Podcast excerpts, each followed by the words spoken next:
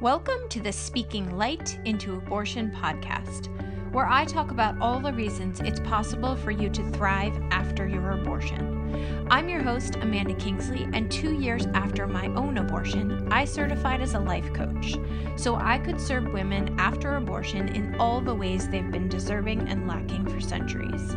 Consider this your launchpad for finding strength and community in yourselves and in each other.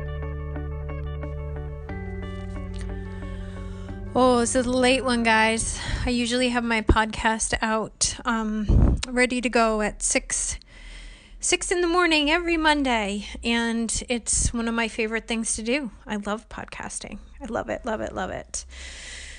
Um, but it is four thirty, and on Monday, and I am just recording. So we'll see if this makes it out to you by the end of the night. Um yeah, I'm gonna I'm just gonna dive in, but um it's okay. Sometimes things don't happen on the timeline that you that you planned for. So next week I am going to be resuming guest conversations for the podcast. Maybe not all of them, but a fair amount. And I'm really looking forward to sharing some amazing topics and people with you. Um, I have some really exciting guests lined up.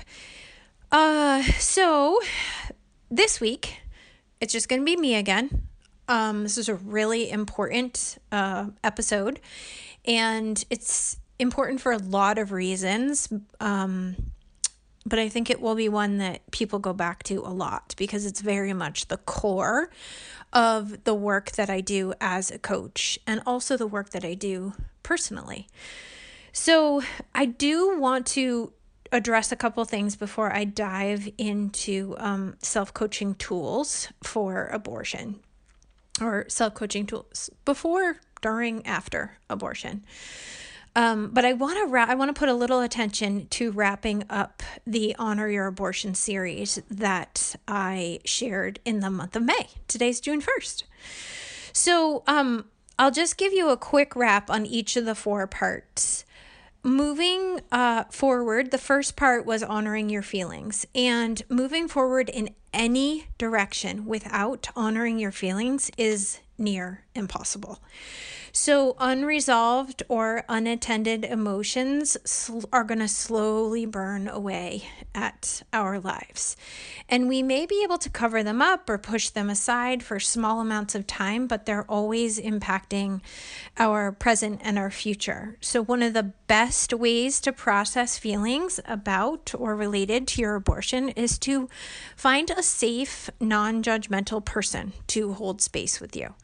So, definitely go back listen to the episode about honoring your feelings, access the PDF, and um, I really encourage you to have a safe, non judgmental person to do that work with you. It's game changing.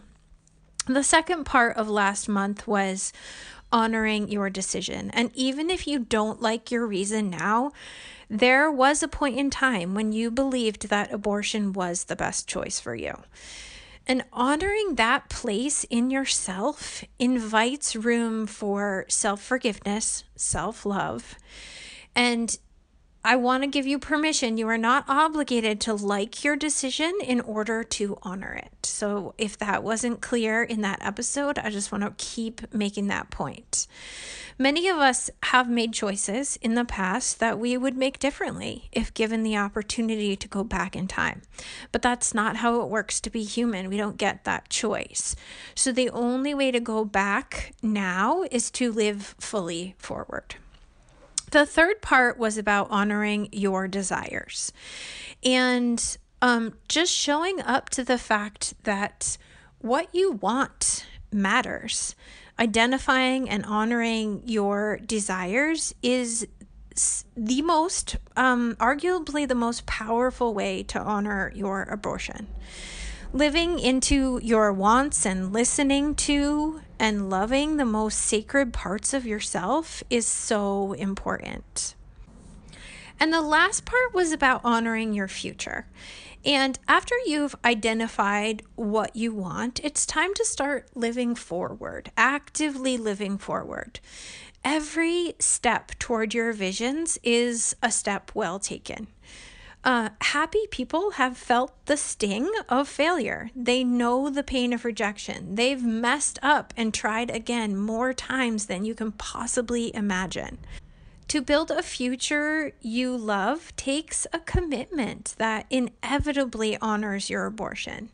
And you living fully is the greatest gift you can give to the woman you were when she made her choice. This is all big work. Just because I introduced it in a month does not mean you should be able to process it all in a month. There are no rules about how many weeks, months, or even years one might spend exploring their feelings after abortion. Some work may feel done and then come swinging back in as you grow and change. Honoring your future is lifelong work. As long as you have life, you have a future to honor.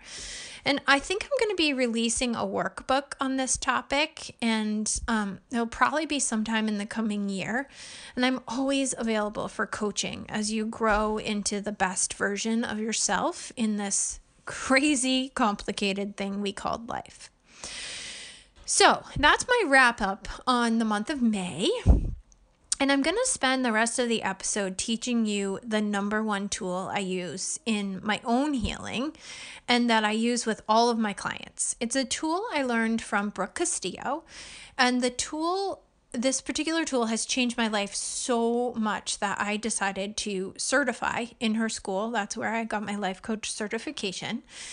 Um, and I've been helping women like you ever since. And Brooke's tool is simple. She didn't make up the concepts, but she put them together in a way that is really um, usable and achievable and sustainable and totally life changing. Her tool is called the model. So, if you coach with me um, or if you continue to listen to me, I may refer to the model a lot. And I'm going to address and talk about the parts of the model in this podcast.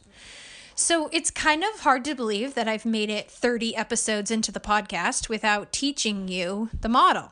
But this week, I am seeing what a perfect week it is to teach you this the model. For those listening to the episode um, in months or years to come, today again is the first day of June, and it's been almost three months since our country moved into full pandemic mode with uh, COVID 19. And now we're facing the reality of nationwide protesting and rioting after the murder of George Floyd, um, who was murdered by a police officer in uniform.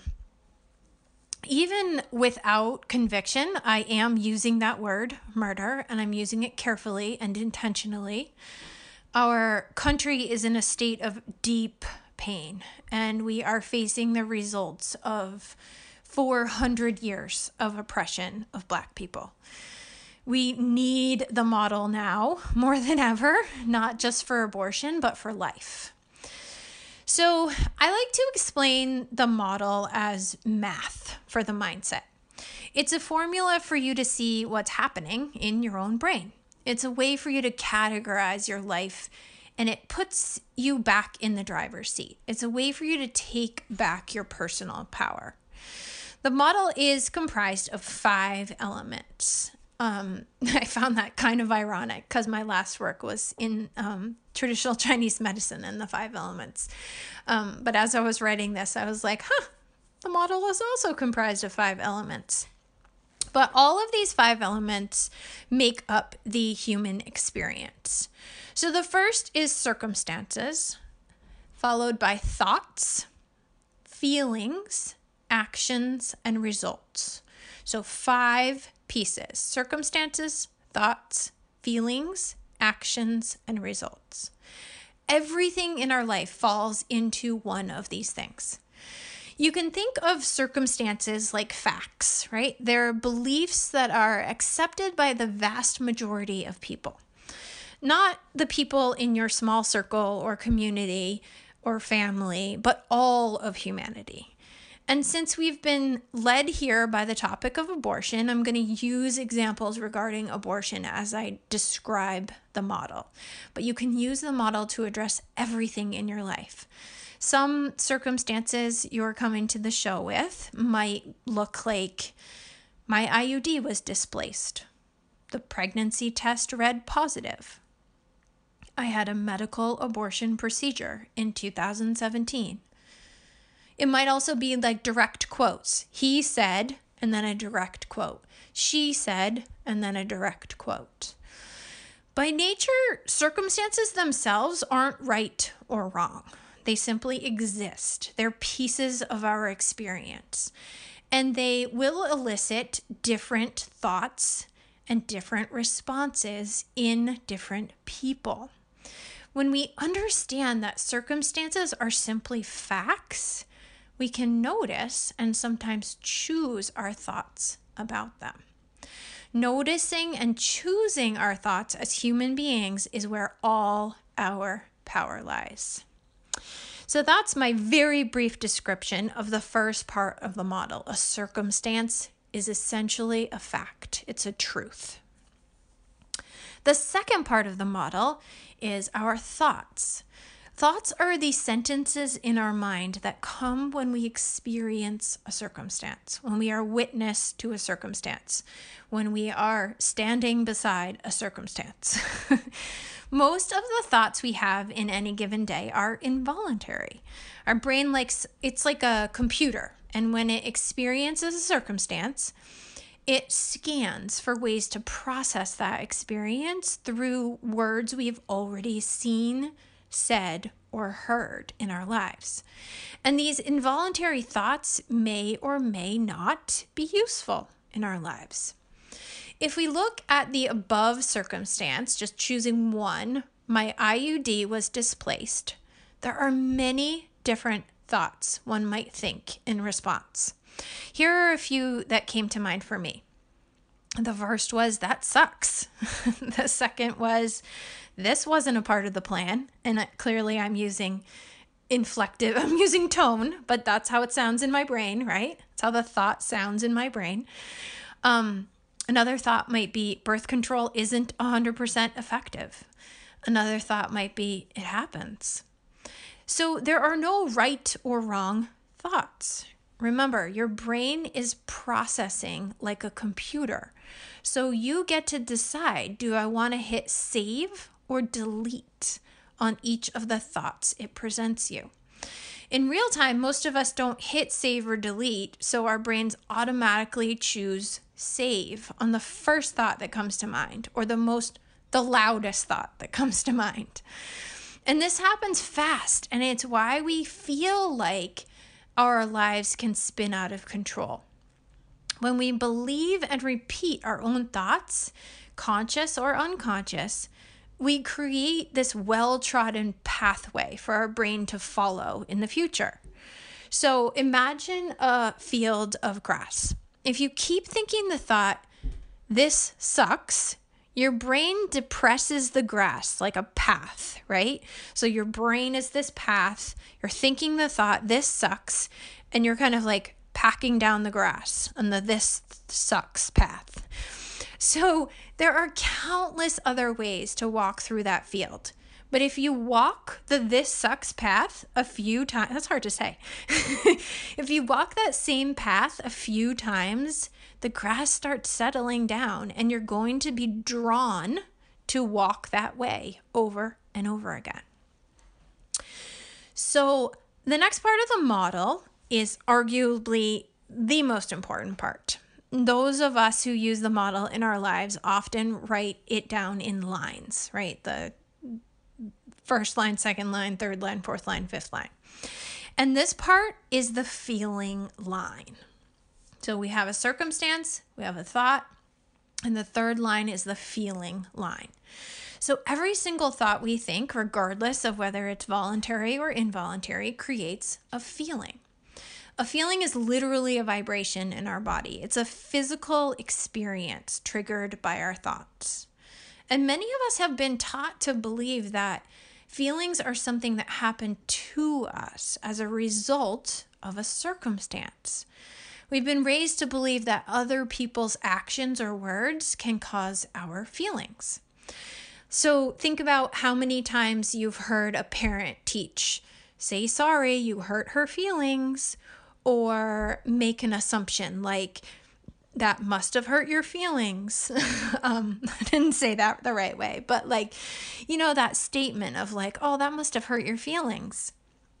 So these are pretty common phrases and they seem innocent enough, but they lead to unintended consequences and unconscious beliefs.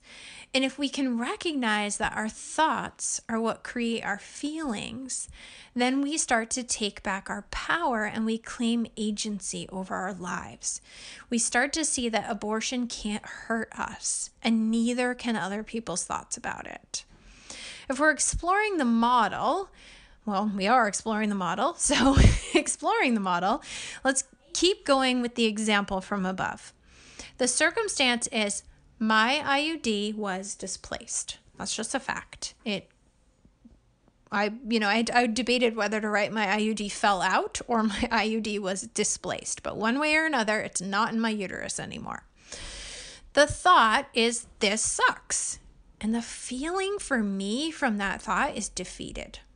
So I remember very clearly the moment when I realized the IUD that I thought I had was, in fact, missing. And that explained my unplanned pregnancy. I felt like a complete sense of defeat. In my body, it felt heavy, it felt dark, it felt tight, it felt stationary or stuck. And the defeat felt like it felt like a lead weight tying me to this unintentional future that I didn't want. It would have been really easy for me to believe that the IUD having fallen out was the cause of my feeling defeated, right? My IUD fell out, now I feel defeated. I could have explained it as birth control failure. The truth truth is that it wasn't a failure at all. I knew when I chose it that there was a up to a 1% chance that the IUD would not work. That's just statistics. I wanted to believe that I was among the 99 plus percent chance that it would work. But that's not how my story ended. The IUD didn't fail, it worked perfectly as described. I just landed in the statistic that I hoped not to. The IUD falling out didn't cause my defeat. The thought, this sucks, is what led me to feeling defeated. I could have and since have trodden down a very like uh, like trodden down a very different thought path in my brain. I've created a new pattern in new place in the grass to walk through, new thoughts that I keep repeating. But at the beginning, I kept walking that path. This sucks. This sucks. This sucks. And I'd look at the field, and that was the path I was drawn to. This sucks. This sucks. So um, I've again, I've since changed that because the brain is actually changeable. It's has what they call neuroplasticity, which means we can, through conscious thought work, we can change the paths that we tend to walk down. So, I have since changed it to a thought that leads to a more effective feeling, one that leads to the future I desire. And that leads us to the next part of the model, the next line, and that's the action line. So, the action line is the reason our feelings are arguably the most important thing in our lives. All of our feelings invite us to take action. When we can identify and examine the actions we take from the experience of different feelings, we start to see how powerful the model is. From a feeling like defeat, some of the actions I took were to blame my body, curse the failure rates, question my decision uh, to choose the IUD in the first place, um, wish I wasn't a woman, and give up on other things that I wanted to believe. Well, if that belief failed me, then other beliefs will probably fail me too. And every single one of these actions was leading me to a one place, a sucky life, right? Put them all together, and I was swimming in a big pool of life sucks. And that's how the model ends. It's like a formula, and it's also a story. The last line of the model is the result. All of our actions lead to results. So here's what a full model, as I've described above, looks like. The circumstance is my IUD was displaced. The thought was, this sucks. I felt defeated. My action was to blame my body, curse the failure rates, question my decision to choose an IUD in the first place, wish that I wasn't a woman, and give up on other things I wanted to believe. And the result was life sucks. so, results always have a direct connection to the thoughts we think. We can choose our thoughts and choose our results, or we can let our survival brains choose our thoughts involuntarily. Either way, we're choosing. One choice is active, one choice is passive. In my case, the involuntary thought, this sucks, came from my belief that being in the less than 1% failure rate was a bad thing. Everything I'd ever been taught about birth control and life led me to believe that you did not want to be in the failure rate. The failure rate was a bad thing. I probably even thought or said and or said when I had it inserted, well that would suck to be in the 1%, but I'll take my chances. So there's nothing inherently wrong with letting our involuntary thoughts run the show. This sucks made sense. It was a perfectly reasonable thought to think. The point of the model is that when we see where each of our thoughts are leading us, we can choose. And once we choose, we stand in our power. And our power is where we create our lives and our futures. So now what? Self coaching after abortion can look like you identifying the voluntary and involuntary thoughts in your brain and then running the model on each of your thoughts. Doing this is going to bring new thoughts to light. They're going to keep coming. Run models on those too. Self coaching with the model is the cleanest and most organized way that I've found to create a life I love. It keeps me from spinning out of control and it gives me a tool to take back my personal power. In that power, I don't just choose my thoughts, I choose my results. At the beginning of the episode, I talked about two things. One was the four week Honor Your Abortion series, and the other was racism. And we're being the, in particular, the racism that we're being asked to explore right now in the United States. And the model is the number one tool I use while coaching my clients. It's also the number one tool I use for myself.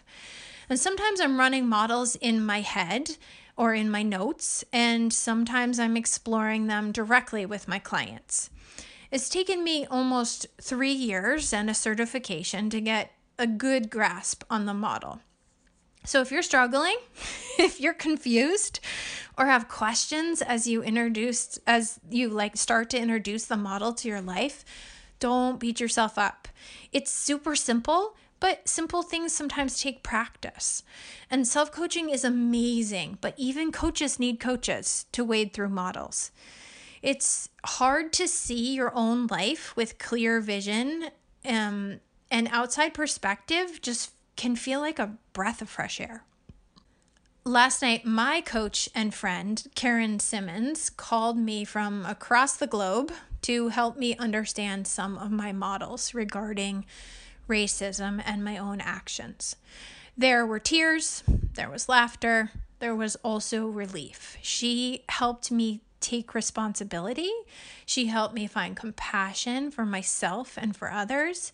And she helped me see what I was struggling to see through my big feelings. I needed a, someone else to help me see it clearly. The model works the same for abortion as it does for racism, as for parenting, as for marriage. Once we learn how to use it and we know when to accept help through working with it, it can become the most powerful tool we'll ever use. It invites us to act, not react. It invites us to create, not destruct. It invites us to step into the best possible versions of ourselves. We'll mess up, we'll get confused, we'll even fall backwards sometimes. But with the model, we'll keep going.